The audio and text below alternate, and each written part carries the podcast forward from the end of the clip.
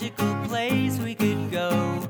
So close your eyes and make a wish for the skies with the angriest, flappiest birds and the seas with ridiculous fish.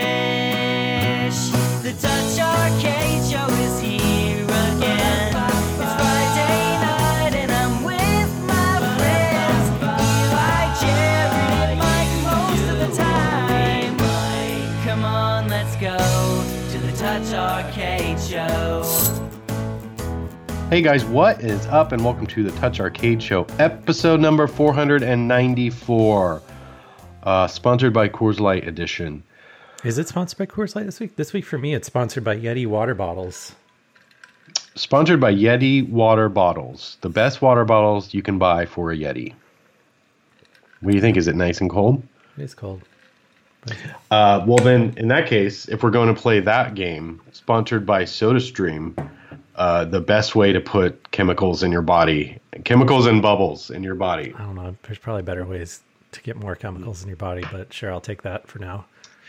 Uh, I was actually thinking of you because, well, I think of you often, regardless, but Uh, First thing I think of in the morning, last thing I think of when I go to bed. What's Jared doing? specifically, I was thinking of you because um, uh, I had like a little barbecue for my birthday, and um, one of the people that came brought a tub of red vines, like you'd get at Costco. Oh no, that's a party It wasn't there. even a. It wasn't even a full tub. Like th- their house, they're like my really close, like uh, five minute walk neighbors. So we hang out at each other's houses frequently or whatever. But they they have two kids that are in like the, I think one's nine and one's like thirteen, something like that. Um, but anyway, you go over to their house and they have like a a snack cart in their kitchen that's just shelves of different snacks and little baskets filled with like all sorts of crazy snacks and stuff like that. And it's pretty badass, but it's for their kids to like grab whatever on their own and, and whatever. Um, but they always have like so many snacks out, and I'm pretty sure they usually have the tub of red vines out just as a constant snack thing. Um, and so I think they brought they brought the red vines over. It was like half full, which is more than enough Yeah. For like a five gallon bucket of red vines that's just half full is still way too many red vines. Um, but anyway, eating those made me think of you because I was like, these are just pure red dye, right? Like there's nothing. Oh, it's like sugar and red dye. Yeah, like red dye. Yeah, exactly. yeah. Extruded into a vine form. Yeah. And actually, before that, a few weeks before that, we went to um, a friend's cabin for my other buddy's birthday, and he got a pinata. And inside the pin- pinata, aside from, um, you know, little bottles of liquor like you'd have for an adult pinata, there was also candy for the kids. And uh, Anthony ended up collecting a huge bag of candy, and it was all lollipops and airheads for some reason. But anyway, the airheads give me the same feeling where I'm like, oh, airhead. Oh, this is just like a, a tab of sugar and dye, and your whole mouth turns whatever color one you're eating, and it just feels like, wow. Yeah, it's, it's someone that doesn't eat a lot of candy. Like whenever I'm around kids and like they have candy, I try some. I'm just like, oh my god, like this is Pure sugar. is off the chain. Like this is this is not even enjoyable. It's just like yeah. I don't know. Well, I had developed, we had so many airheads, which are now, have since we've gone through, it developed quite a taste for airheads. They're pretty good.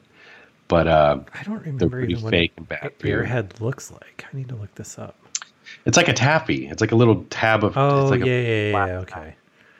Yeah, I don't I don't do uh anything in the taffy format. I uh Mm.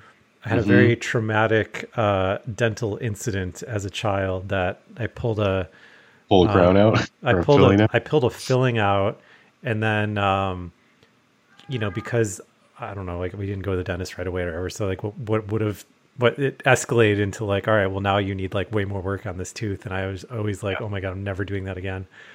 Yeah. So Starburst, I used to love Starburst. Those are out. Not a. Uh, yeah, Starbursts are good, but not, that's not they're gone. not a bad thing to stay away from. To be honest, it's Yeah. not. It's not a good one. Anything And, uh, that creates like a suction effect on my teeth, I just like I don't know. I, I find it to be like very unappealing. Yeah, yeah, I agree. So, anywho, um, I don't know if this had a point. I don't know if I was going anywhere with any I've of just this. been um, profiled as the person that really just enjoys uh, chemicals and dyes. I guess. I guess that's that's like your your defining characteristic. Like people know people Drink know like you. a really gnarly energy drink that just tastes like chemicals. Like, oh man, Eli would love this. yeah, that's what I think of now. Because you you're always ingesting your yellow number five. Yeah, So it's true. yeah. Anyway, um, what else is going on? We don't have a ton of game stuff to talk about this week, so I I figured we could just I got, a BS. new, I got a new job. We could talk about that. Let's do that. Yes, I um I had a really cool opportunity come my way. I'm still super married to Game Club, so that's not going anywhere. But um Okay. the um I had a really cool opportunity come my way with a, a you know guy I've been working with on random projects forever hit me up and was like, uh, hey, so so the company I'm working for now is GameMill Entertainment. Uh, They are a Minnesota-based uh, console and PC developer that wants to get into mobile. So um, they were looking for someone that knows their shit um, with regards to like you know what makes the game good, like you know who's the right people to make that game and all that stuff. So you had to- to lie on your resume. basically, yeah, they were confused me for someone else, and um, I was like, oh yeah, no, I totally, yeah, yeah. Uh, But no, so I'm going to be um, basically responsible for building um, what I hope to be pretty cool games for them in the future that uh, all kind of like so their thing is they make uh, games that use different licensed properties you know like nickelodeon Yeah. stuff and and things Yeah. like that so um, it's kind of what we're doing it's just uh, different kind of really cool licensed games that i hope i can make into something that is not only fun to play but also successful from a business perspective so Well, good for you and congratulations. We'll and uh, I think that's a good thing because, especially when you get into licensed games, they have a history of being terrible. So if somebody's Yeah. there to be like, do this to make it not terrible, I think Right. that's a good thing. That's that's that's gonna be my thing. Is Oh. how do we how do we find the right license stuff and how do we make like actual games that are cool with that Yeah. license? So yeah. It's gonna be the first thing that I'm working on. Probably won't be released until 2022, 2023. So there's uh, Yeah. a long time, but Well, that's cool. it'll be neat. Uh, is, is there going to be any opportunities for you to visit Minnesota? I don't know. I what's interesting. I was like, this this almost seems like.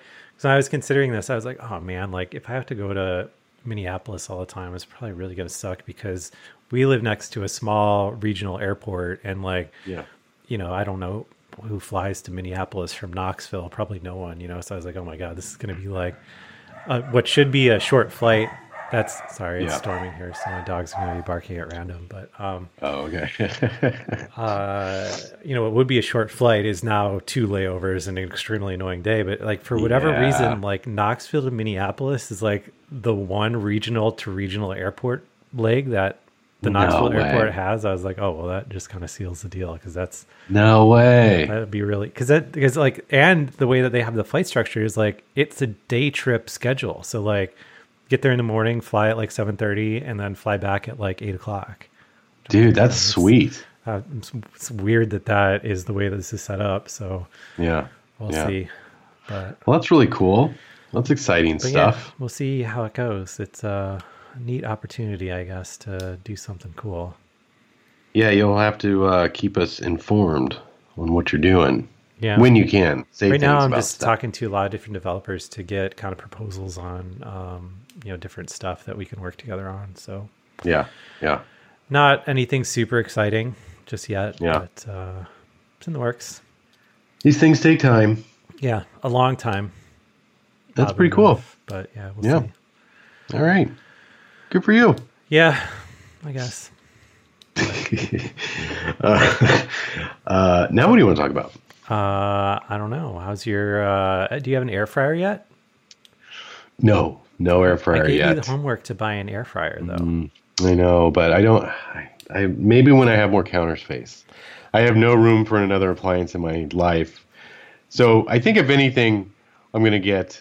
Have you heard anything about the uh, like the Ensa pots that are also air fryers? Like Yeah. how good a job Yeah, they yeah. do. Well, I haven't heard how good of a job they do, but Mm-hmm. uh, you know, it's it's a thing, I guess. I think if I, if I end up getting one, it's gonna have to be a combo with a appliance I already own that I can replace two things, one thing with two things. Hmm. No, I don't know. I think with your remodel, you should just have an entire room that's dedicated to kitchen, single-purpose kitchen gizmos. Well, we actually uh, we we talked about. I keep like telling Pam, I'm like, we need to get when we do our kitchen, we'd need like a deep fryer embedded in the countertop, Oh, yeah. so that we always have like a professional restaurant deep fryer. And then we could we just use the. I don't even care if we have an oven or a stove or any, you know, everything can be deep fried, and uh, that'll just save space anyway. Well, so, you know, um, and I don't, I've never worked in a restaurant, so I don't know if this is true. And I've, I've heard this though, and that like they keep the deep fryers at temperature 24 hours a day because like what is expensive from an energy perspective is heating cold oil up to hot oil, as Yeah. opposed to maintaining temperature of the oil is easy once it's Yeah. covered and, and stuff like that, you know? well, so you could just keep it Yeah. going 24 hours a day and just always like, you know, wake up at like two in the morning, take a leak turn it off, and be like, hey, uh, you know Yeah. what? I'm just going to throw some mozzarella sticks in here because yeah. Why not have a Mott's, a Mott's in a, a midnight pea? Yeah. Um, so let me. I'll tell you a fun story of my first job. Well, my first legal job because I worked before under the table before I was 15. But um, my actual first job was at McDonald's, and uh, that was quite a learning experience. Anyway, also was my first time getting a promotion. And let me tell you how great a promotion it is when you go from like the lowest person on the totem pole and they promote you to the maintenance manager, which basically just means you need to come in an extra hour before the place even opens to sweep the entire parking lot, drain the oil, scrub the fryers, and put the oil back in, or put new oil if it needs it. How often Basically, do all the worst shit ever for 10 cents an hour more. How often does the oil in a McDonald's fryer get changed? back then, and this is the the mid '90s, remind you. So, um, I want to say it was like once a week for sure, but you could choose if you thought it looked gross enough, you could like choose to redo it if you wanted. And draining the oil had this weird contraption where you'd like pump it out into like a big tub sort of thing on wheels, like a mop bucket kind of, and then you'd push it out to the oil dumpster that's in the back. Yeah. And then you'd have to like pump it through a hose into the top of the dumpster. And let me tell you, the grossest smelling thing in the world is rendered, old rendered fat and oil from Well, deep that was fryers. that would have been when uh, McDonald's was using like the beef tallow to fry. I, it. I it it might have been, but it whatever it was is like because it's a giant dumpster, they would only empty it. I don't know how often, but you know, not that often because it was a full size dumpster, but just for oil. And um, so what would happen is like the surface would just solidify.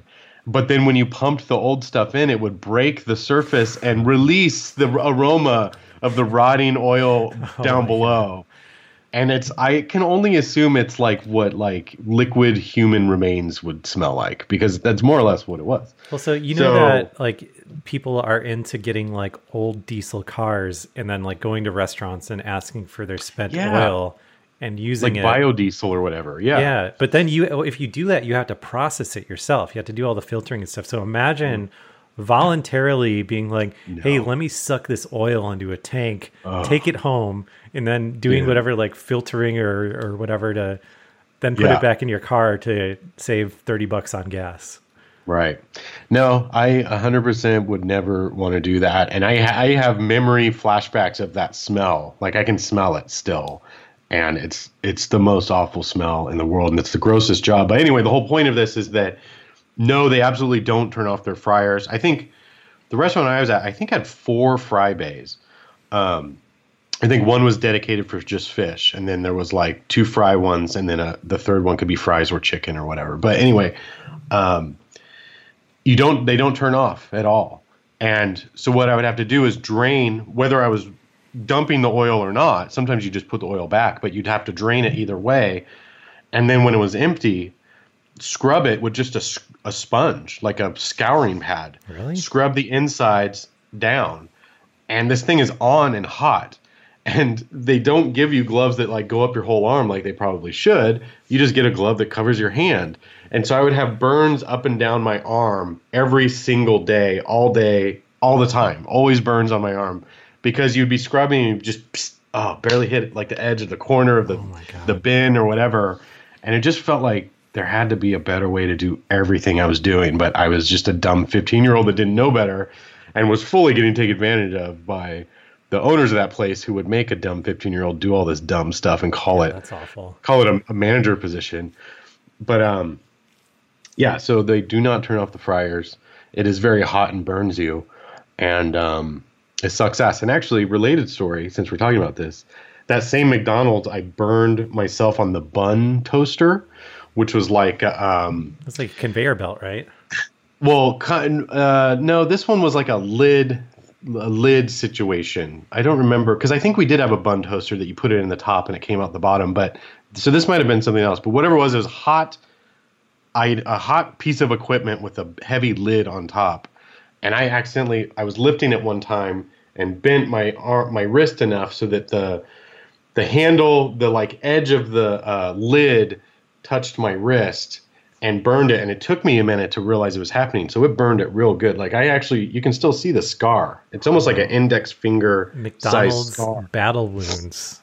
and so uh again i'm just a dumb kid. I don't know any better. And so i burned the shit out of my wrist. It turns into a bubble almost immediately. So imagine like a index finger sized bubble filled with hot liquid or whatever. And um i'm like oh ow that sucks. And everyone working around me is like holy god what happened to you? Oh my god you need to like fix that or whatever. And i'm like oh i don't know what to do. And so you know go find some there's some burn cream in the kit and uh, wrap it up or whatever. And um, i'm just like in so much pain. It hurts so bad um, and so i'm sitting in the dumb little break room or whatever my manager's just like you know well, we, I, I don't know if we can send you home. So can you just clock off and sit in here and see if it feels better? And we'll give you like uh, 30 minutes. And if, you know, see how you feel after that or Clock out whatever. and see how your burn does.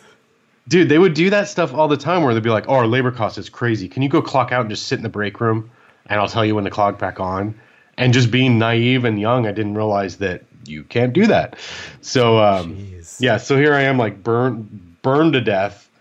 Didn't do anything really to help it not be severe, and um, then I'm sitting there on off the clock in the stupid break room, waiting to clock back on. So stupid, the things you would do when you were young, but that's why I have this scar. You can really see it when it gets cold, but um, have that scar to remind me to not get Wow. fucked over by your boss. That's a story. Don't get fucked by the man. Or you get a, like that. a giant scar on your wrist for life. Well, speaking of getting fucked by the man, should we talk about WWDC this uh, Oh yeah, we can talk about that. last week? Um, Well, so di- uh, what do you think of um, you know? The, I, so th- the problem with iOS 15 is that you know again we're I, I don't know. It just seems like they've done so much with iOS that these what should be major releases are just like yeah. I think we said this with iOS 14. It's like oh that's cool I guess, but it's not like yeah, this is knocking my. Socks this one off, you feels know? a lot like um, like the refinement release, Mm-hmm. right? Like they're adding a lot of really good little quality of life things that feel like they're long overdue, um, which I think is good. I don't need any like, you know, big like big ticket features, I guess, or whatever. Um, a lot of the little things that they've mentioned, I'm a fan of, and I'm like, oh god, like Well, finally. so what do I think is actually the biggest announcement of this that's going to make the largest difference for people is that they've announced that the iCloud backup stuff when you're switching between phones is now Yeah. unlimited storage for you for free. yeah, Whereas yeah, like that's a really big deal. I cannot tell you how many times um, because no one backs up to their fucking computer anymore. Like I don't think your Yeah. typical person. I mean, I don't even know how you do that now. Like, can you still Yeah. back up your phone through iTunes? Yeah, like, I you don't, can actually. Yeah, Um, yeah, But like you know, if you if you buy a new iPhone, you don't have enough space on your iCloud to like back everything up to it, and you want to do like the Mm-hmm. iCloud transfer. right. And I've I've watched this firsthand. It's like people that, that just use the free iCloud, and they're like, all right, well, I guess I need to pay ten dollars and like sign up for this thing, and then immediately cancel it or whatever once I'm done doing this transfer thing. Um, has been Yeah, uh, something I've seen a lot, you know, and I've had to explain to people like, oh no, I just use it, just you know, just immediately cancel once you get it set up on your phone or whatever. But now, like that's just one more friction point that's been totally smoothed over, which is pretty cool. Well, I think we we've ragged on Apple before because it's it's like almost embarrassing that their free tier of cloud storage is five Oh, yeah. gigs. Like Yeah. that doesn't help. That doesn't hold anything. Like Right. there's m- many games that are more than five gigs just by themselves. So like, it seems really dumb and cheap of the richest company on the planet to ch- a, a dumb place to cheap out, right? When Yeah.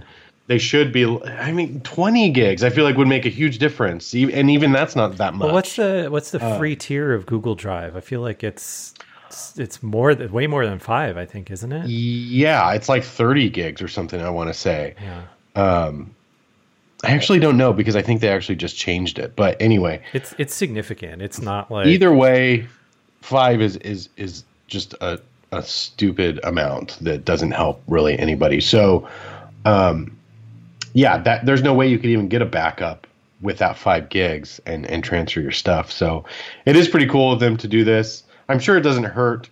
Or you know, I'm sure the people in the stores that have to set up new phones for people too are like, "Oh, Oh, thank yeah. God," because it was always so annoying to try and work around that when you're trying to, you know, move a customer from their old phone to the new phone. Yeah. Um, I the, the thing that is actually going to be useful to me personally though is this uh, notification summary thing that's that's new in iOS 15 where kind Yeah. of like because like I'm sure you know if you've got apps that have notifications you know you wake up in the morning and it's like oh my god there's so many dumbass things that have popped up on my phone overnight Yeah. and you just like dismiss them because it's like I'm not reading like the hot Reddit story and like you know all this other dumb shit I don't care about but Yeah.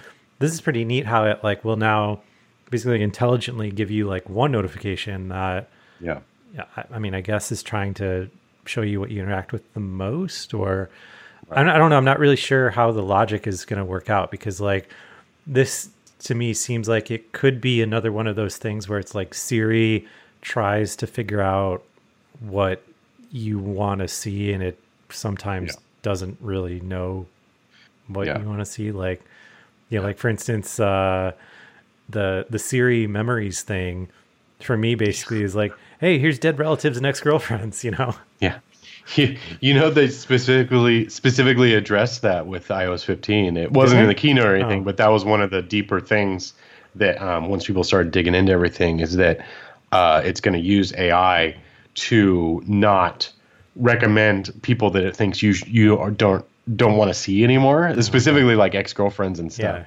um, which I think is really funny because I remember actually going through my extensive photo library that goes back 15 years and um, just deleting a bunch of pictures so that they wouldn't awkwardly Yeah. pop up. It's like one of those things like I I don't know. At the same time, like I don't like deleting photos, even if they're just like, you know, old shit that I don't care about anymore because it just seems weird to do that. But It's still a time in your life. Yeah. yeah, I mean, and it's just, God, I, I mean, I've had a digital camera now for, I don't know, Like 20 years. yeah some, so i have an insane amount of photos in my photo library Right. you know and it would be like a significant project to go through and like you know delete stuff that i don't care about showing up in my memories you know like that Right. so i don't know but that's Yeah. that's cool though um do you do you guys use the use facetime enough that you care about any of the new uh facetime features like the spatial audio or Um, like the web-based FaceTime for non-iPhone people. Like, It's maybe kind of interesting. So everyone in our immediate family that we do FaceTime with all uses iPhones anyway, and then we all have a shared like iCloud album for baby pics and stuff. And um, so that works out really nice because we're all on iPhone, so it's not a big deal. But um, Pam's sister and my brother-in-law are both Android people, and he specifically is very like hates Apple person, like Okay. that kind of Yeah, yeah. Android person. So um, there's no chance of them switching ever. But they still video chat with each other now. I'm just not sure what they use, maybe Google or Skype something like that. Yeah, but- WhatsApp. Yeah. or whatever.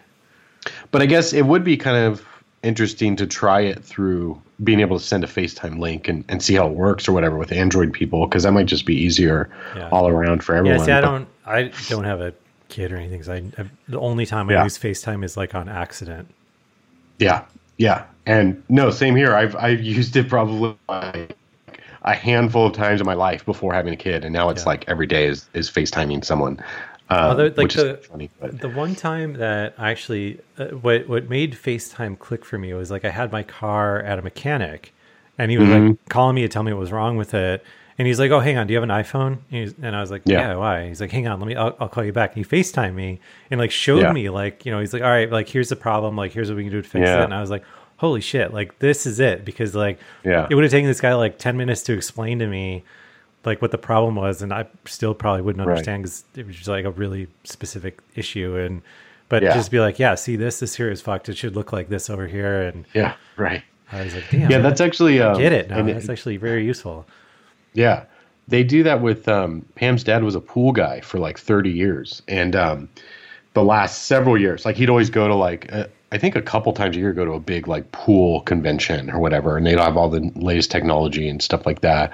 But you'd also get to like learn about new equipment and stuff, or you could sign up to learn about Yeah. a new brand's equipment, and um, that was one of the things they started implementing in like the last 10 years was um, instead of like going to a training school to learn some new pump or whatever um, you would like facetime and on site like hey i'm at this customer and they have this and you could facetime with a tech who would like walk you through everything right there which uh, was kind of cool like that's pretty amazing that you can do that Yeah, that's pretty neat. The um the ability to add your driver's license to your wallet is pretty cool. Like but I'm a big fan of that. I'm actually um I want to get more I think it's going to take a few more years, but I really want to get sold more on um the unlocking your car and unlocking your house with your phone stuff. Yeah. Cuz um that's always like an annoying thing like making sure you have your keys with you or whatever and and same with your ID.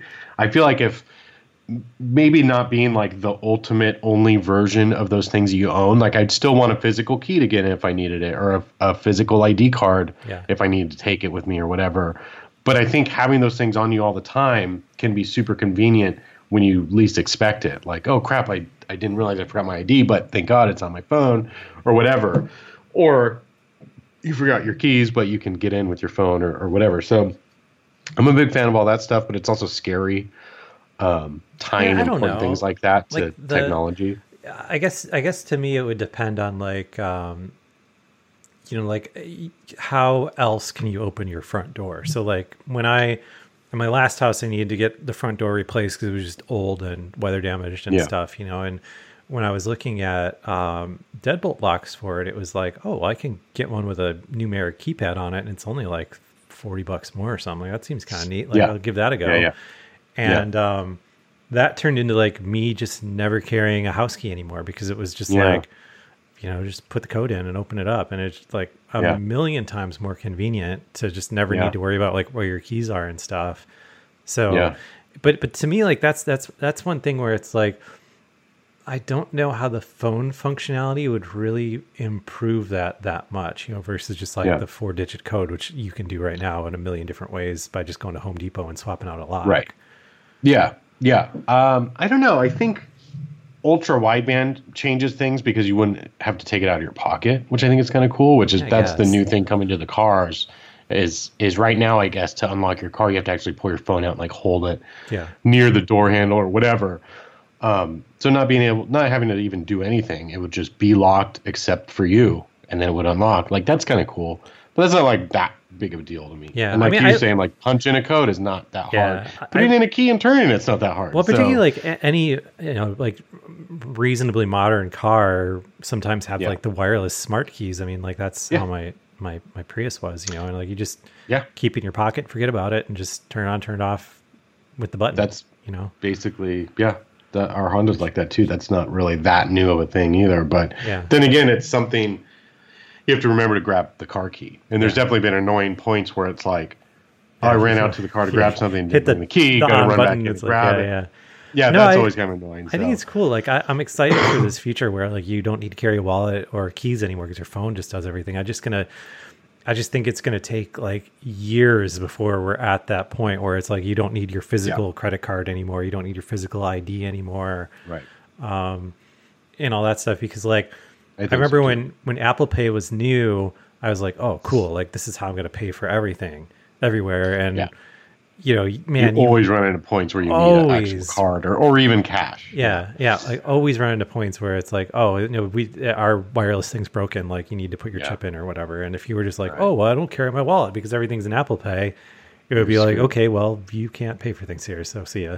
Right. Yeah. You yeah. know, No, I think it'll take a while too, but it's it's exciting first steps, I think, into that whole world. Yeah. And um, I don't know. They one of their big things was like, oh, we're working with the TSA, so you can just basically like wave your phone over something and get checked through TSA and stuff. And I'm like, how's that going to work? That doesn't seem know very secure at all. So, but I mean, it's nice if that does work.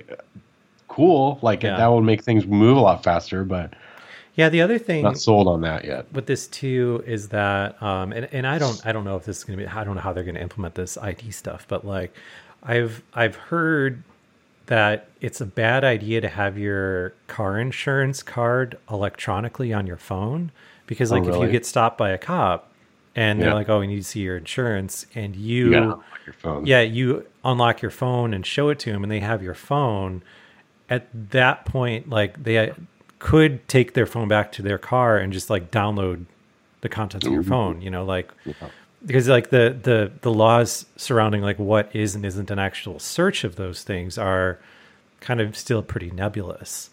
Right. and like Yeah. you know don't- i'm not fucking doing anything on my phone that i would really ever would be a problem. It's just like that kind of stuff is just like mm, i don't know about that one Are you one of those people that going through airport security turns your phone off so that if it turns on, it needs a passcode to get gone through? No, because again, like you know, what I I don't I don't do anything remotely interesting. No, me neither. But I do do that.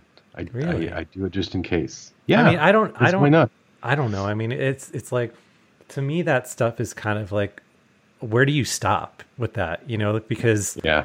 Yeah. because you know when you when you consider the surveillance uh, possibilities that the government likely has of you right now it it Oh, to, to me this kind of is like the argument of like oh facebook is listening to me like you know and all that stuff like that's Yeah. how they're advertising to me when it's like oh no in actuality like you've given them so much data that they don't, they don't need to Yeah. that arguably like Yeah. could be less efficient than what they do now right. and it, yeah. it would seem to me that like the government would be very similar in that it's like I totally agree. you know, yeah, it's like sure. getting access to your phone is like that's just a hassle for us. We already know everything that we would need to know. yeah. So I don't know. Well, I, I'm the guy too that when I'm going through TSA and they ask me how my day is, I go, "Am I being detained? Oh, yeah. Am I being detained? just repeat that over then please over. don't speak to me." Oh my Uh, god. One of the coolest tech demos I think from the new iOS stuff is um, the uh, text recognition through the camera. I'm super jazzed on that stuff. Oh, I think I missed that. How does that work? You'll have to look at it. Um, basically, you can use your camera, point it at whatever you want. Any text. You can write your own text. You can point it at a book. You can do whatever. But the camera and I guess the the artificial intelligence or whatever um, generates like usable text out of it. So if you pointed um, your phone at like uh, the front of like an instruction manual or something like that, like you could select and copy any of the text on the front because your phone Really? can generate like usable text out of it. But then even beyond that, you can point it at like um, it does like basically it's nothing surprising for people that use like the Google Translate app or anything like that. But you can point at like foreign languages Oh, and it can like cool. translate on the fly or whatever. But I've just found it really. I've had moments where I've been like, "Damn, I have this like picture of this thing," or you know, like uh, I've had to like take a picture of a Wi-Fi code, and then you go to yeah. put it in later or whatever. Yeah, and you're, like, and swapping it's this and big long to- stupid code. Yeah. yeah. like if you could just like touch it and copy it, That's that would be so much easier. Well, now you'll be able to do that, which I think that's a huge thing that uh, not again not new to Apple or anything like that, but um, is really still a, a good feature and kind of like an about time type thing for them. So Yeah. that's pretty cool. Um, any thoughts on? I, I think probably the biggest buzz was around um, the thing they're calling universal control, which is basically you can uh, just set your iPad down when it's running iOS 15, and then your your Mac is running Monterey, um, which is the new Mac OS.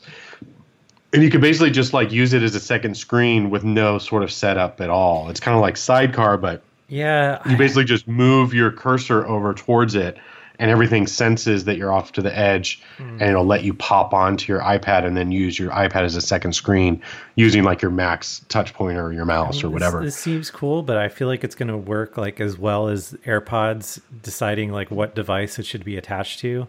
Maybe, yeah, that Which- could be. Although I, on that point specifically, uh, Apple's like worked to improve that a lot. I remember I was having a lot of issues having iPads Pro and i or AirPods, AirPods Pro and AirPods Max. Having two sets of AirPods was always kind of tricky, um, and what device they were connected to and all that stuff. I feel like in the last like month, I've had like zero issues with it connecting or choosing the right thing that I want it to be using and stuff like that. Um, so I wonder too if part of that was just them because I know they released firmware updates for both sets of headphones. So, Yeah. um, but anyway, but I agree with you though too. Like, yeah, how well will that work?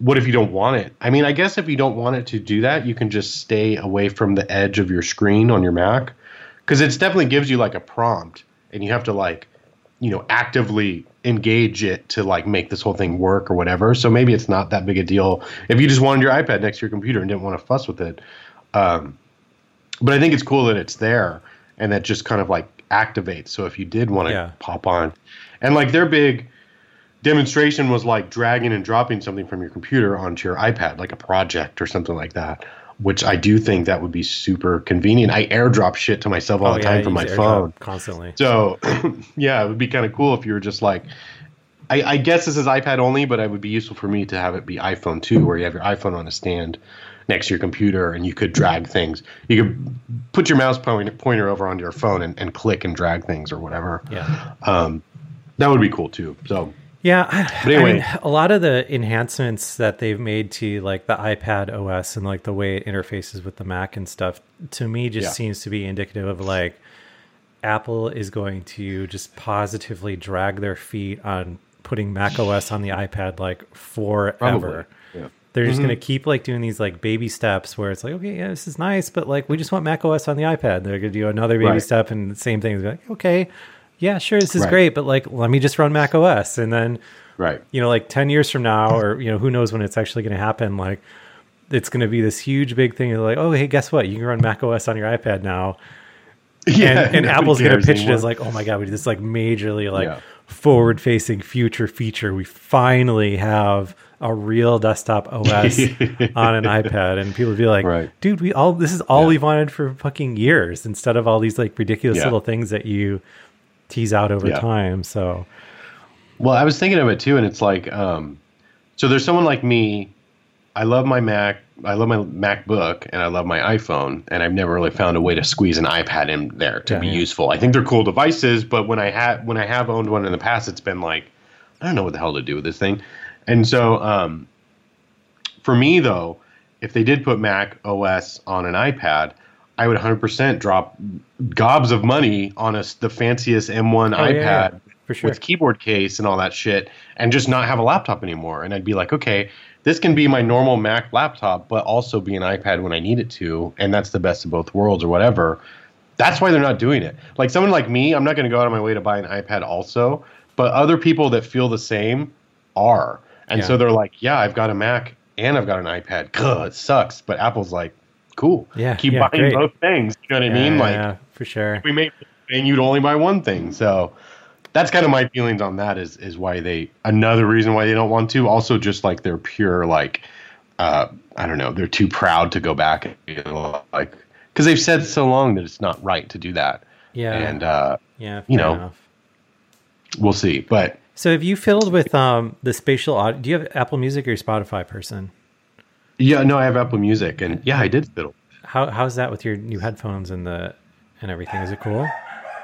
I think it's really cool. I think it's um it's different. So like coming from my previous um Sony headphones and Sony for and, and also my Sony Walkman, um Sony is like well known for having a lot of digital enhancement technology for music. And um, it's always really divisive in like the audio community because a lot of people are like, man, they're you know, think it makes some a song sound like shit, and some people think it makes a song sound amazing, and you, you'll never find somebody that like agrees on everything. Well, so Um, is the idea of this that um and I don't have Apple Music, so I, I have not been able to fiddle with any of this stuff. But like, is the idea of it that you you'd like be hearing the audio as if you're standing in the middle of the band, so you're like able to hear like the drums behind you and like the guitar player next to you, or like Yeah. I don't I, like what is it? What does it specifically sound like that's different than just like a normal stereo mix. Yeah. So it's really hard to explain. And I would say that that's pretty accurate to say that you're like sitting in a room with all the music instruments around you. It does kind of sound like that, sort of like a 3D audio trick or whatever. Um, but I, I think the thing that made it really clear is that there's two like sample tracks on Apple Music that you're supposed to listen to to like get get an idea of what this was. Um, and this the first one, I think it's an old Marvin Gaye song or, or something like that. An older song that was originally recorded and released in mono before there was even really like stereo was a really popular thing. Yeah. And then um, stereo comes out, and then so they release its two channels, stereo left and right is stereo, right? And then that's kind of where things have been for a long time, is you just listen to things in stereo. Um, and so the spatial audio stuff splits all the instruments into a whole bunch of different tracks. Um, so it's sort of like stereo times 10 or whatever. And so it's interesting because the sample tracks will be like, okay, here's this song in mono. And you're like, okay. And it sounds, you know, flat yeah. like you would expect it to or whatever. And then they're like, okay, here's stereo. And you're like, oh man, that is a huge improvement. And then they're like, okay, that was stereo.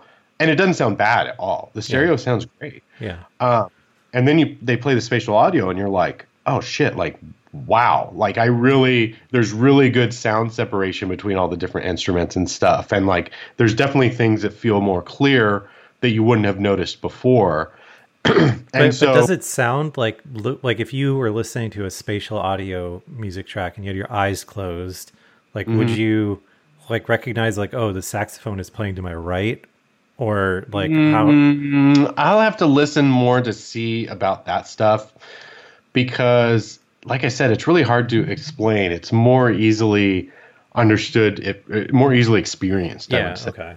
Because I was but just kind of imagining like, it as, as like you know surround sound. Like if you if you like watch like the Avengers or something like that with yeah. you know the like AirPods Pro or, or yeah. you know stuff like that. Like it's real cool when like some of the scenes are like you know, where there's a missile flying across and yeah. like you hear it coming from like your front left and then like yeah. zooms over your head and you hear it like leaving your front right. Like is that how no in this... my experience it's not as dramatic as like an actual surround sound system okay. where it, it, tricks you into really thinking like the space around you um it's hard it's it's harder to explain than that i feel like it's more just like a it reminds me a lot of like sony's like audio enhancement technologies okay. or whatever um and some of it sounds really good and some of it sounds not good at all like it has a tendency to make vocals sound really roboty um but also i think it it enhances a lot more than I've I've that it that it makes sound worse if okay. that makes sense. So, but it's it's funny because like the whole audio world is all like different forms of magic beans because yeah people, yeah for oh, sure. This thing is so fucking awesome. It's the best sounding thing ever. And someone else is like, I think that sounds like shit. And everything's so subjective. And so there's no like solid agreement across the board yeah. about anything with audio whatsoever. I mean, it's all really about like what you think sounds good to yeah, you. It, that's that's and like, for decades, stereo has sounded just fine. Yeah, yeah, you know what I mean. So that's been like the argument surrounding like lossless audio for the longest longest time, where oh, it's like absolutely. it's like, dude, if you're sitting on a bus listening with AirPods and stuff, you will never in a million years be able to tell the difference well, between those two things. But if you're in like a quiet studio with like pro headphones and like maybe, right. I guess, sure. But like so the the other weird thing is like going through my little audiophile phase last couple years. Um, you notice things more when you go back to what you used to use, right? So you get something and you're like, "Oh, these are supposed to be amazing headphones," and you put them on and you're like, "Yeah, they sound good." Like I, I it's not like blowing me away compared to my old headphones or whatever. And then you listen to them and you keep listening and you get used to it or whatever. And then a month later, you go back to your old headphones, you put them on, and you're like, oh my God, these sound like absolute yeah. trash. I mean, that's how I am. Yeah, like I couldn't find my AirPods Pros, AirPod Pros, whatever the plural is. Um, yeah. And I was like, oh shit, I don't know. These are in some pocket somewhere or whatever. I hope I didn't lose them somewhere. So I, I used my my old non-pro AirPods, and I yeah. it's exact same situation. I was like, holy shit, these suck. These sound like crap. Yeah. and so I could see this being a, a very similar sort of situation because when you do the example thing and they play them back to back, um, it's really noticeable, right? It's like, oh, mono to stereo is a huge leap, but then stereo to spatial audio is like a decent leap, maybe not as much Do you know if you need to have a subscription to, to do that uh, demo that you're talking about? I'm not sure. You can look. It might be just out there. Right. Um, because I know they're bringing all this technology to like non-Apple stuff. So, yeah. uh, like I would, I'd like to I, I fiddle definitely with this. this thing. You know, I feel like going forward, if this does become like the technology that the whole industry grasps onto, and that music from now on is made with this in mind, right. that you know, ten years from now, you'll listen to a regular ass CD or, or music track from nowadays and be like, oh, it sounds like shit. It doesn't have the spatial audio or whatever. Um, so I don't know if that'll actually be the case or not. It's cool. It's not really that different than Sony's image. Uh, uh, oh yeah. music- Okay. So you can, you can just listen to the thing you're talking about. I think. Oh yeah. The Marvin. Well, see. Okay, yeah. There's like two. Oh no, it's gonna make me. Is it gonna make me subscribe? Oh yeah, it is gonna. Wait, I don't know. No, it's not making me subscribe. I don't think. I don't know. All right. Oh yeah, this is what you're talking about. Okay. Yeah, it's like Zane Lowe is like narrating it. Okay. Stop playing. How do I make it stop playing? Okay. So uh, anyway, pop your AirPods in later and try it out. I will. I'll do that as soon as we stop recording. That sounds cool. Um, yeah, I don't know. I, Apple has a tendency to overblow things. You know what I mean? Be like, this is the next groundbreaking, blah blah blah. And I don't know if that'll be the case, but it could be. And it's Yeah. definitely a neat technology. Um, but like I said, some things I, I you can very much tell it's been run through some sort of weird digital process that kind of ruined the original. Yeah, like I was um when I first was hearing about this, what immediately popped into my head was how remember when like 3D was going to be like the next big thing, and like every movie then got shot in 3D, and like any movie that wasn't shot in 3D, they would like do like editing after the fact to slice it up into 3D to really, and then Yes. like For all that. all just kind of went away because people were just like, dude, this sucks, and just normal movies Yeah. are fine. Like, I, Mhm. I, I wonder if we're going to go through a similar thing with spatial audio where it's like, you know, new tracks going to be edited to have it or maybe recorded Yeah. with it. And then people are just going to be like, I just don't care about this. Like, you know, Well, there's the people that are like, I think one of the biggest problems with 3D is that it was like, it could be very headache inducing. And so that's a problem. And then also it was more expensive. So if you're going to go to the movies, do you want to pay Yeah. seven extra dollars for the 3D one? Like most people don't. yeah. Um, but with the music, like, you know, there's people out there that are like, I only listen to vinyl. It's the only pure way to listen to music. yeah. You know what I mean? yeah. Like and fucking so- Carter, man, that Yeah. dude. And so there's for sure going to be people that are like, oh, the music nowadays sucks. It all has this Yeah. spatial audio stuff in it and it's Yeah. garbage. And just give me my, uh, you know, my uh, OGG files or, or whatever. So, um, Yeah, if you ever want to We'll have see. a fun time, just tweet at Carter and tell him something about how you know you just think that external DACs are just overkill and there's no reason to have anything like that, and normal headphones are fine. And yeah, I think uh, audiophile people, the normal ones are the people that realize they are fucking nuts. You know what I mean? Like, I feel like that's a, a hallmark is like not some asshole that thinks they know everything, but some asshole that knows they'll never know anything and knows that they're fucking stupid for giving a shit about the things they give shit about. And I feel like Carter falls in that second category. what what I'm what I'm curious of is like, so does Apple like have any kind of like patents or anything on this, or, or could Spotify just be like, all right, cool, yeah, we have spatial audio too, like. I think it's got to be an Apple thing. It Think so? must be. Um, yeah, I don't know. I I- because uh, yeah, I really couldn't tell you. because I could could well so uh, I think that the surround sound stuff in movies is just like anything that just has like a Dolby digital track, right? So I wonder if Spotify could just be like, hey, all our music is in Dolby digital now, and if you have AirPod Pros or something that can do spatial audio, it's Well, in this- spatial audio too. Yeah, this stuff's Dolby Atmos or something, right? Like Oh, it's some sort of Dolby tech. Yeah, so whatever it is. I don't think it. I think it's up to them. Maybe if they maybe Apple has exclusively you know bought up this tech from them or, or something Yeah. like that. I don't really understand it all.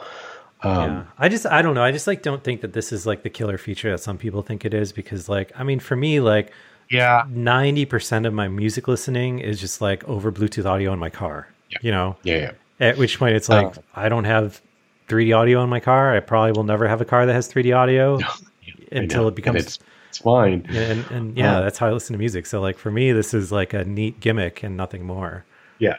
Um, I can't remember the uh, the name for Sony's version of this or whatever. They're like sound enhancing thing or whatever. It has like a specific name, but um, I always really liked it when I was using my Walkman. I always had it on, but I know a lot of people didn't like the way it sounded. I But know what you're talking about. It's gonna drive me. it's called something. But anyway, um, I also know Sony. That's just a Sony thing. Sony, was you can't do that on anything else. You have to have a Sony player um, in order to do that. And a lot of what, and a lot of times you have to have specific Sony headphones to take advantage. of 360 reality.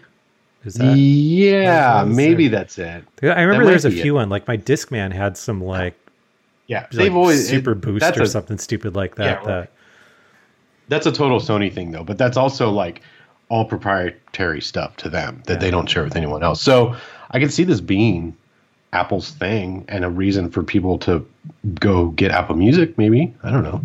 yeah. Um, so anyway, kind of cool, I guess.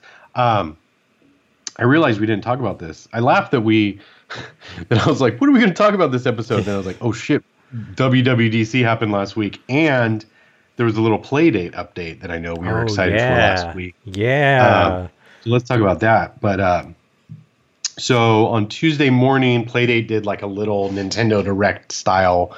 It's like a 15 or 20 minute video, um, just kind of showing a lot of their upcoming games.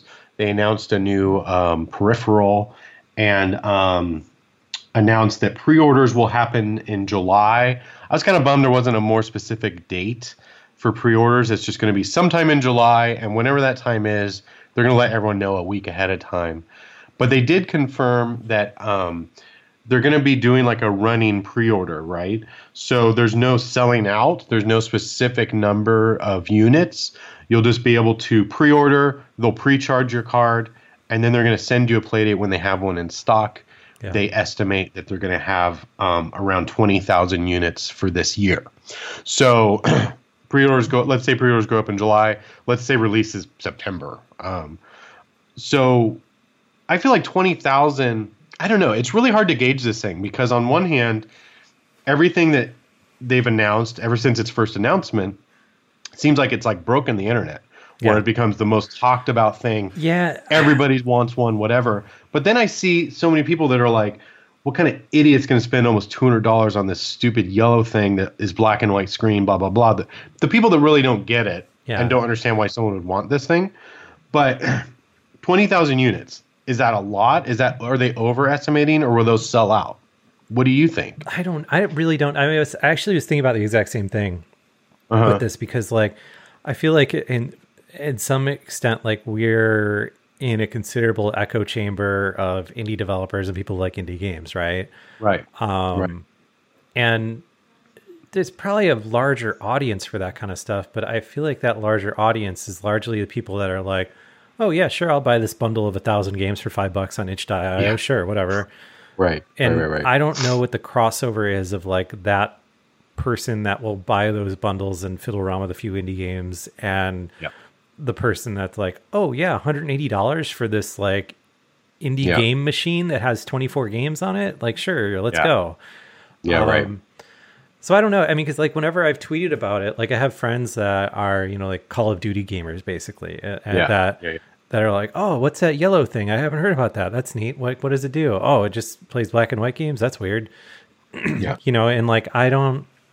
I guess it'll be interesting to see if this sees any crossover outside of like that like super indie game fan Yeah. person. And I don't know what the answer to that is because like if it does see any crossover, like twenty thousand units is going to be nothing compared to the amount of these Right. will ship. But Yeah. if it doesn't escape that orbit, then like twenty thousand might be a lot. I don't know. I don't know either, and I I've, I have a hard time figuring out where this thing will lie too. But um, one of the most annoying like arguments against it I've been seeing is like, well, for twenty dollars more, you get a Switch Lite, and it has a color screen, and it's Yeah. a touch screen, and all this other stuff. And it's like, I feel like you're super missing the point if you are deciding on a video game system and it's either the Playdate or the Switch, right? Right, right. Like I, I feel like the people that are buying the Playdate have already bought a Switch or bought the consoles or PC Oh, yeah. games that they want already. Like this is totally. I don't feel like they're competitors at all. No, all. not there's there's But- absolutely zero people that are like, hmm, I don't know. I was thinking about putting together a gaming PC, but maybe I'll buy a Playdate instead. Like that's Yeah, right, right, hundred percent exactly. not And- how any of this works. Yeah. and um, you know, so it's it's like totally not comparable things to me, but I, that's what everyone seems to see when they see the price. And I think we mentioned this last week, but I was like, I kind of wish it was more expensive Yeah.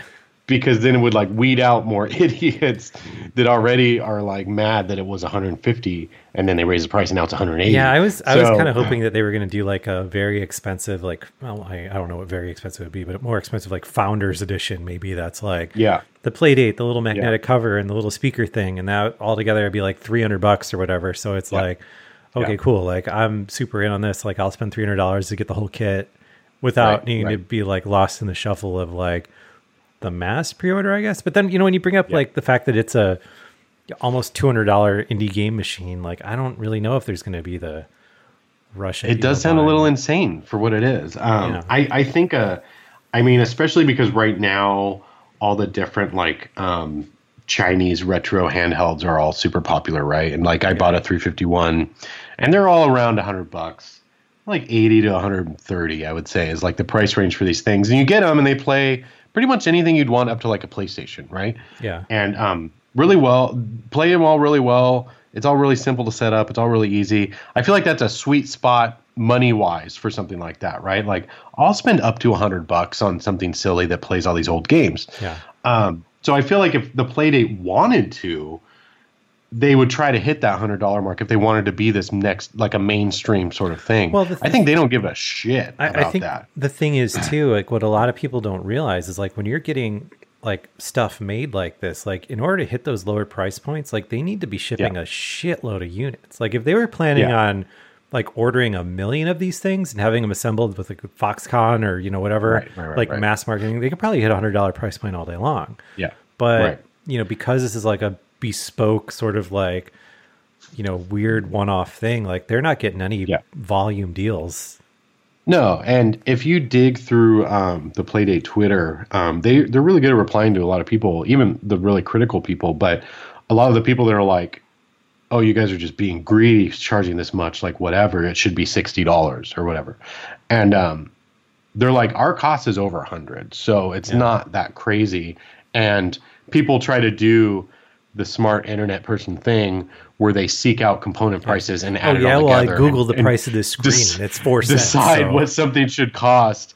And um, Playdate's like, yeah, the, you know, component prices are part of it, Yeah. but then you have research and development, you have assembly, you have manufacturing, you have Q and A, you have product packaging, you have advertising, you have all these other factors that go into how much Yeah. a doohickey will cost Well, you saw that a lot too. Back before Apple started making so many of the chips on the iPhone themselves, and it was a lot of like off the shelf stuff. You saw those component cost breakdowns of the mm-hmm. iPhone. Yeah. and and Yeah. you always had the same people that were like, "Oh, hmm, interesting that Apple's charging eight hundred dollars for a phone that only costs them one hundred and seventy dollars in components to make." And it's like, Yeah. okay, well, sure, but uh, you also have to consider the billions of dollars that they spent, like. Developing iOS, developing you know the iPhone. that they continue to spend year over year over year. yeah. So like well, Yeah. no doubt they are making a profit. Like it's not it's not like I don't know. They're not making seven hundred dollars profit on every phone. Yeah, like, yeah, yeah, that's always super annoying. And so it's same case here where it's like, and, and it's Okay, like but- okay, well, so yeah, say say some magical like so say you go to Radio Shack and just bring them the parts list of the iPhone. Okay, Right. now what? Are you, like, Now are what you you gonna, do with it? Yeah. Are you gonna go home and build it? Like, I mean, like I just I, I don't know. I- It's and the same thing is said for the Playdate. You know, it's like all right, well, yeah, cool, yeah, it has a lot of off the shelf stuff. Great. yeah, shit drives me nuts. Um, yeah, so I, I feel like if you immediately are like, that's the dumbest thing I've ever seen, and it's almost two hundred dollars, you're an idiot if you buy it, like whatever.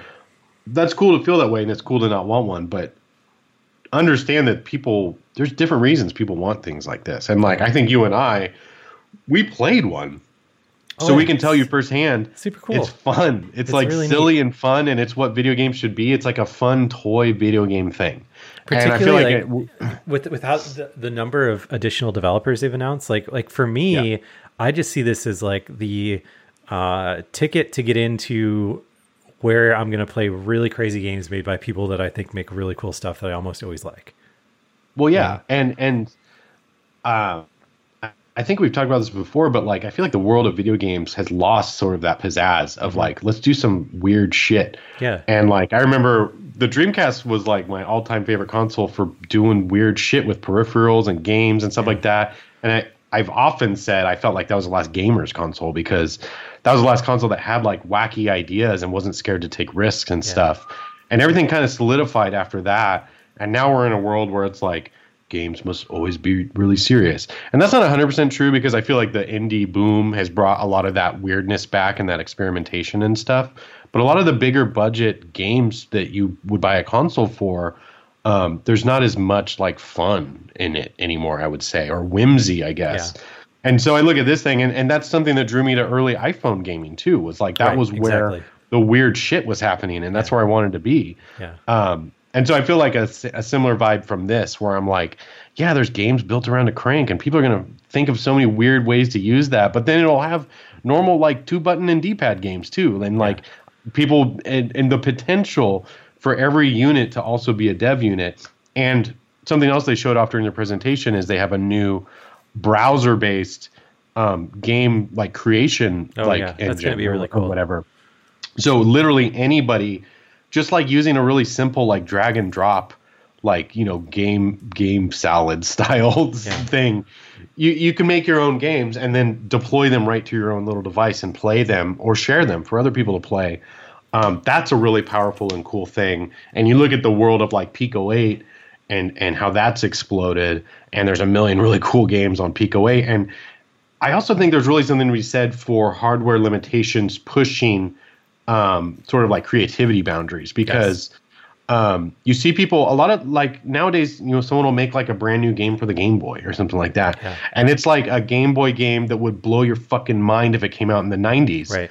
because it, it but it's just them using the actual hardware and pushing it and coming up with different ways to do that and so i think there's there's something really cool about the limitation of hardware um, in in making you find different ways to to do things and be impressive with it instead of just being like, "Well, I have this limitless hardware power Right, right, right. that I I can't even really harness correctly." So, I think you're going to get a lot of cool stuff to come out from the fact that it, it is a limited technology console. I think that's a, a a feature, not a not a a problem. Yeah, another thing that I really like is just how like frank they're being with the way that they're marketing some of these games. Like when they had like mm-hmm. Lucas Pope up um Yeah. to show his game and he was just like, Yeah, here's what I got so far. It's real weird. I don't know where it's gonna go, but like I I'd check it out. It seems neat So cool. Yeah, essentially he made more or less a tech demo. Yeah. and um, it's a really cool like parallax scrolling like because this thing has an accelerometer and stuff too which i think that's kind of neat like you can do some cool things with that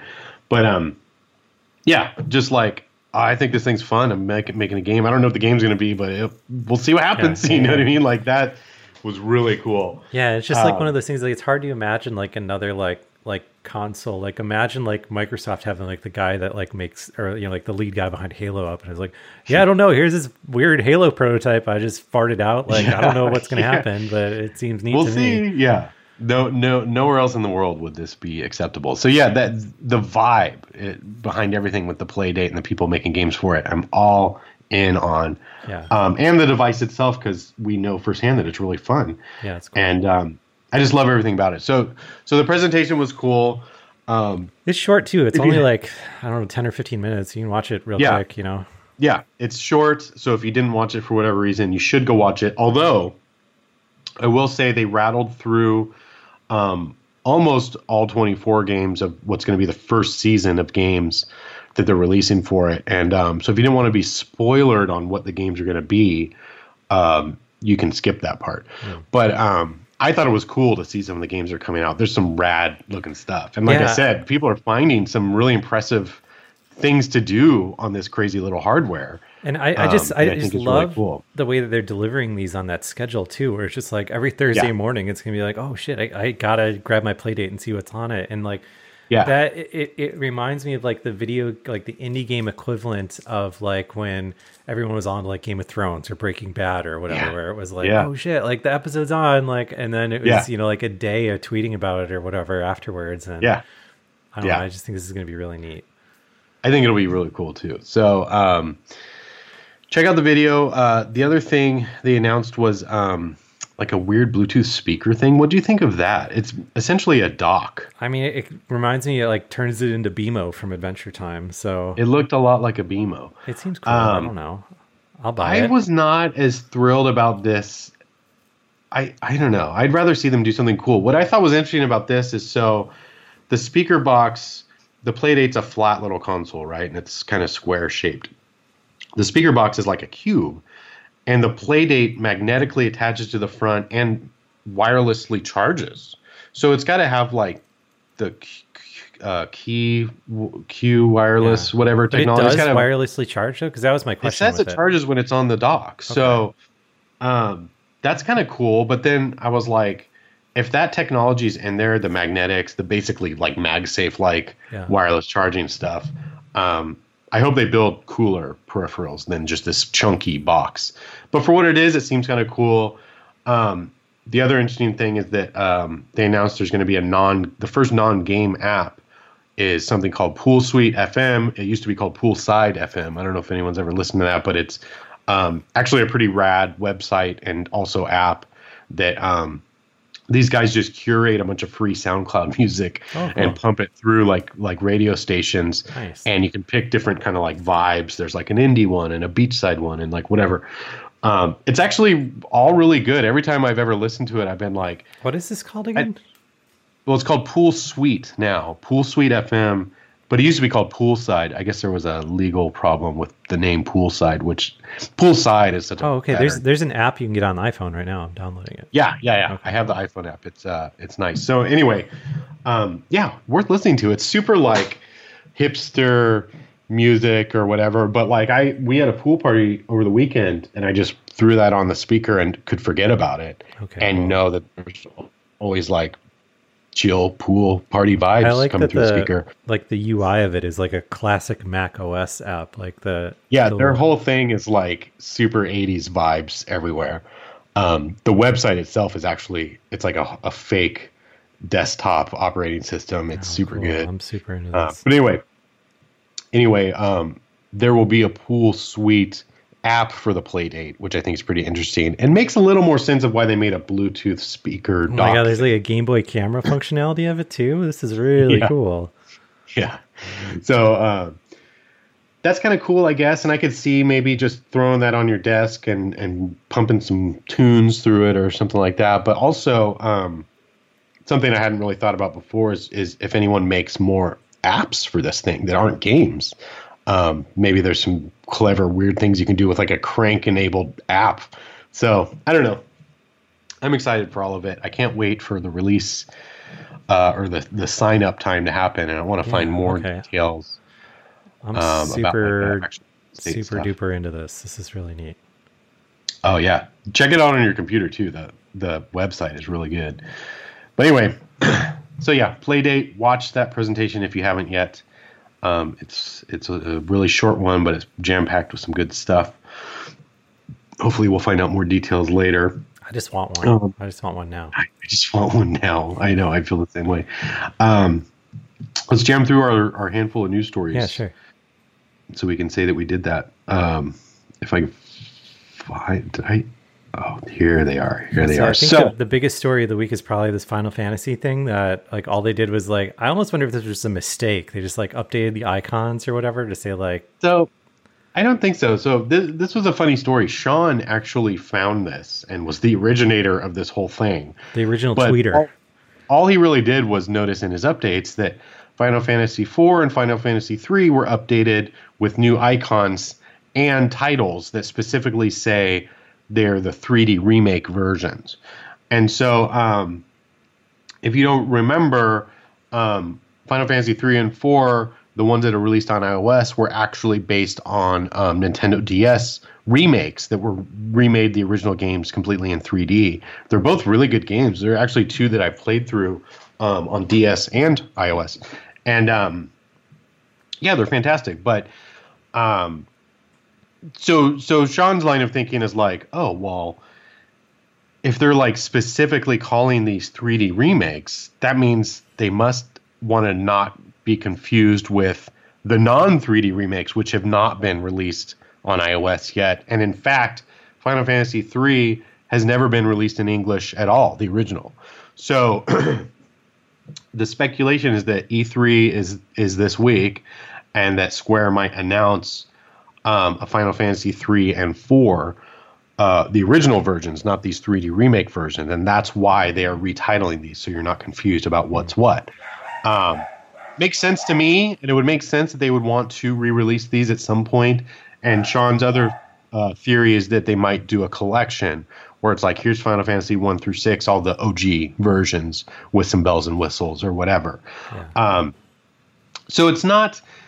I definitely don't think it's an accident, but maybe. I mean, maybe they're just like maybe that's what they internally call them, and it accidentally got leaked to the release version or something like that. Seems weird. Uh, I don't really know, but I think it would make a lot of sense. I do. I want to say these dumb new icons look stupid for something that all the Final Fantasy mobile icons look really good. I just like to go on the record to say that the icons are dumb and stupid, They're and dumb and stupid because now they have this dumb, ugly black banner on the 3D versions, and uh, there was nine. There's nine Final Fantasy games that all have like matching icons. If you had a whole folder full, now you have these two black eyes, and I don't like that at all. So anyway, dumb, Aside stupid, that, and though. for idiots. Heard it here first. Yes. Put that on the back of the box. Yeah, but I don't know. I guess we'll. uh we'll see. I mean, we'll know by next week. I think if they're going to announce anything at E3 or, or not. But um, I think it's pretty possible that they want to release the original three and four um, somehow, whether it's on mobile or on some other platform, and just want to keep things straight. So they renamed these. I don't really know, but uh, it was kind of funny that Sean just sort of noticed this offhand and mentioned it, and then it kind of like spread like wildfire across the internet. Um, you know what we forgot to talk about with the iOS 15 stuff is the game recording thing. You've got this on here too. oh yeah, we got this uh, on here, so it's perfect timing. So what I hope that they do with this, because like, so you know, being able to record the last 15 seconds, like that's cool. You know, like whatever. That's that's a thing that you know, like the Xbox and Switch and, and everything do. Yeah. But what I hope that they do is what you can do on the PC with, like, if you have an NVIDIA card, is that some games, uh, like Call of Duty, does this where you can tell it you want it to record automatically. So like when you get like um, I think like kills or so- I don't remember what triggers it, but like like when the game detects something cool is happening, it just automatically records it, basically. Oh, okay. The game detects it. Yeah, a- and, like they they set up like different different thresholds where it's like, yeah, okay, this should be recorded or whatever, and it just throws it in a folder somewhere and and all Yeah. that. I think that would be that would be cool if they took this to kind of like the next level where it's like the developers of games can set up like auto recording moments, you know, Yeah. Yeah. where it's like um like say say a game like you know bike baron 2 or, or whatever Mm-hmm. like like oh you just you just got a, a new record like we're automatically saving that run for you Yeah. kind Yeah. of thing I think uh, that doesn't seem too far fetched because that was kind of a theme with all of iOS 15 stuff is that Apple is chucking AI at everything they can Yeah. and machine learning stuff or whatever. So I don't think it's too super out of the realm to be like, oh, by the way, when you're playing Apple Arcade games, it's constantly guessing if you're doing something cool or not and saving your recordings or whatever. yeah, yeah. Um, so that would be really cool. But this is a nice, um, a nice new feature for controllers in iOS 15. You'll be able to use the share button that it's on basically all the modern controllers now, um, and you'll be able to customize it to actually save the last 15 seconds of, of your gameplay. So that's always really helpful because you never know when something cool is going to happen, and it's always the point that like something happens and you're like, oh my god, and now you can just hit a button and know that it was saved as long as it was within the last 15 seconds Yeah. um, instead of being like i'm going to just start recording and hope that this is a good game that's worth saving because that's kind of what you'd have to do now and the screen recording s- stuff is kind of like finicky on ios. So um, and the backbone lets you do something similar to this too. So um, it's good but then beyond that it felt like there was a real push for controllers um, in some of the sessions in, in WWDC this this year, and um, I guess better late than never is all I can really say about that. But it is really cool that they had entire sessions that were like, "Hey, support physical controllers with your games, and if you're going to make sure you do these like good citizen things like." Um, map the correct button icons if someone's using a PlayStation or an Xbox controller or whatever, and Yeah. and doing all these things that make the experience nicer. And um, Mikhail, who wrote our big um, controller guide and all that good stuff, is big on controller support stuff, and he's really uh, he's got a really keen eye for those kinds of, of little details and how well things work.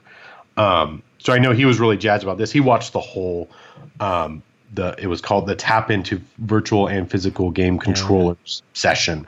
So um, it will be really cool. And then another thing specific to the PS5 controller is um, their adaptive triggers, which, if I'm not wrong, I believe um, can set how far they can be pushed down or something like that, depending on what you're doing.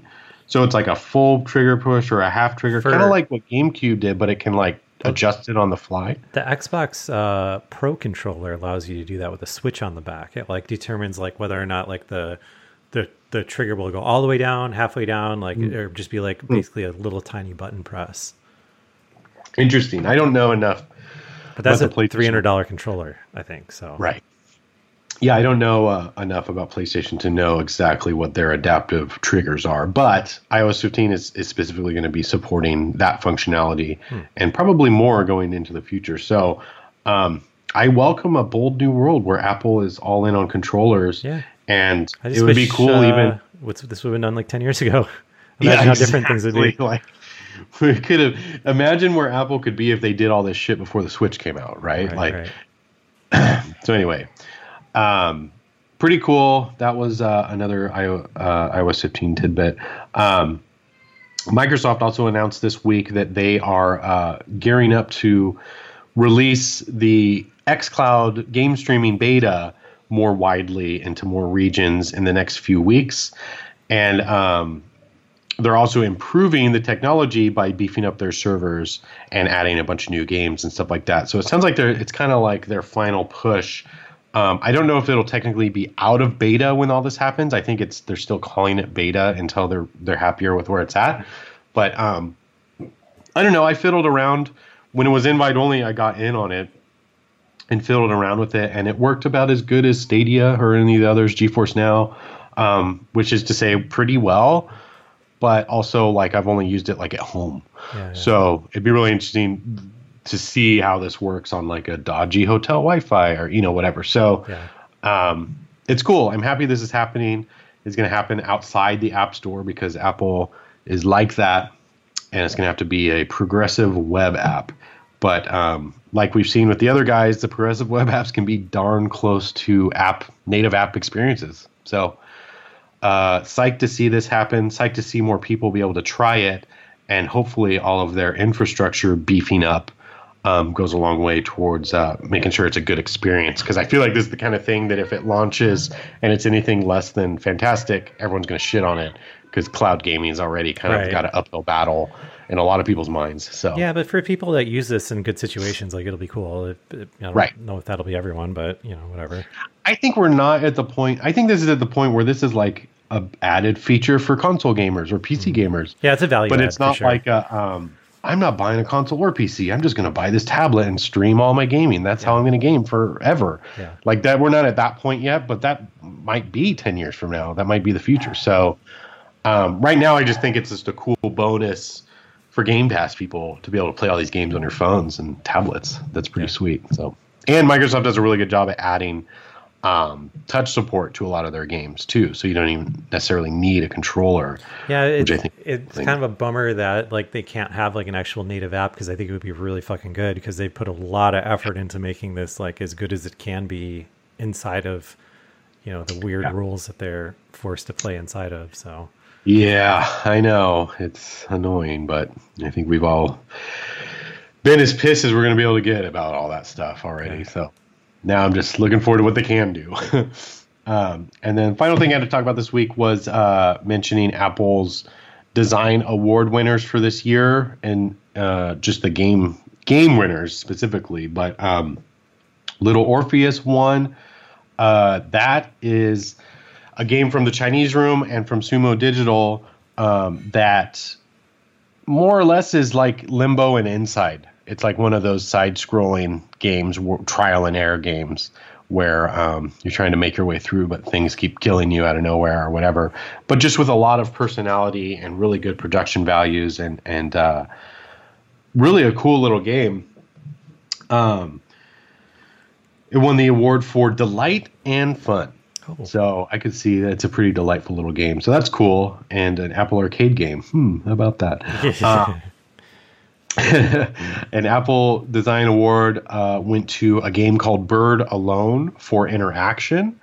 And uh, I actually had this downloaded, but I've never played it. But um, it's like uh, it's it's like a virtual friend that's a bird is the best way I can describe it. Like you interact with this little bird and talk about your day and all this other weird stuff. And there's some weird mini games and things like that. But it's supposed to be like a really cool thing. And so that's why I ended up downloading it was someone else was hyping it up when it came out. I, I feel like it came out like maybe even last year, but um, I never got around to trying it. So now that it won an award, I'll have to uh, get on that. But anyway, Bird Alone is kind of a quirky, weird thing that won a design award. And then um, ustwo games, no strangers to Apple Design Awards. They won one for Alba, a wildlife adventure, which is another Apple Arcade game. Um, but this is also now on other platforms. I think it just recently launched on like Switch and PC and stuff. Um, really beautiful, cute little game. Um, not surprising that this won a uh, award. Uh, this one was for social impact. So the entire premise behind this game is that you're trying to um, do like animal conservancy, conser- conserving animal conserving. Well, whatever, whatever the term is, you're trying to save animals on an island that are dying out. And um, so that's cool that they did that. Uh, Genshin Impact won an Apple Design Award. That's not super expri- Yeah, not- surprising either surprising. for visuals and graphics. Um, very, very, very probably the best looking game on mobile that I can think of. Maybe Divinity Original Sin 2 comes close, but anyway. And then finally, um, League of Legends Wild Rift won one for innovation, and I know you're a big fan of this game. Another good game. And, uh, yeah. Yeah, another good game and um, really good example of bringing an experience to mobile, but built in a mobile way instead of just kind of slapping the whole game. Although I think slapping the whole game on there what wouldn't have it would have been fine. Yeah. But I think this is probably a better way of going about it, making something that's that's more geared around actual mobile play. So that's pretty cool. So anyway, all those people want a cool box with an Apple logo on it. Always wanted one of those. I, Why won't any of these winners like sell them on eBay or something? I would totally buy one because that's a cool award. But anyway, those are the Apple Design Award winners for this year. And that's kind of all I had to talk about this week. What do you think about that? That's cool. We went from I don't know what we're going to talk about to running extremely long. So Are we extremely long? Sorry, all everyone. I guess we, we should have saved some of our BSing for next week. But uh, whatever. All right, I'll drive this bus off the overpass. Thank you guys so much for listening to this week's episode. And as always, we are primarily supported through our listeners and our viewers and our readers. So if you like what we do, want to see us continue doing it, please check out patreon.com forward slash touch arcade. Consider throwing a little support our way.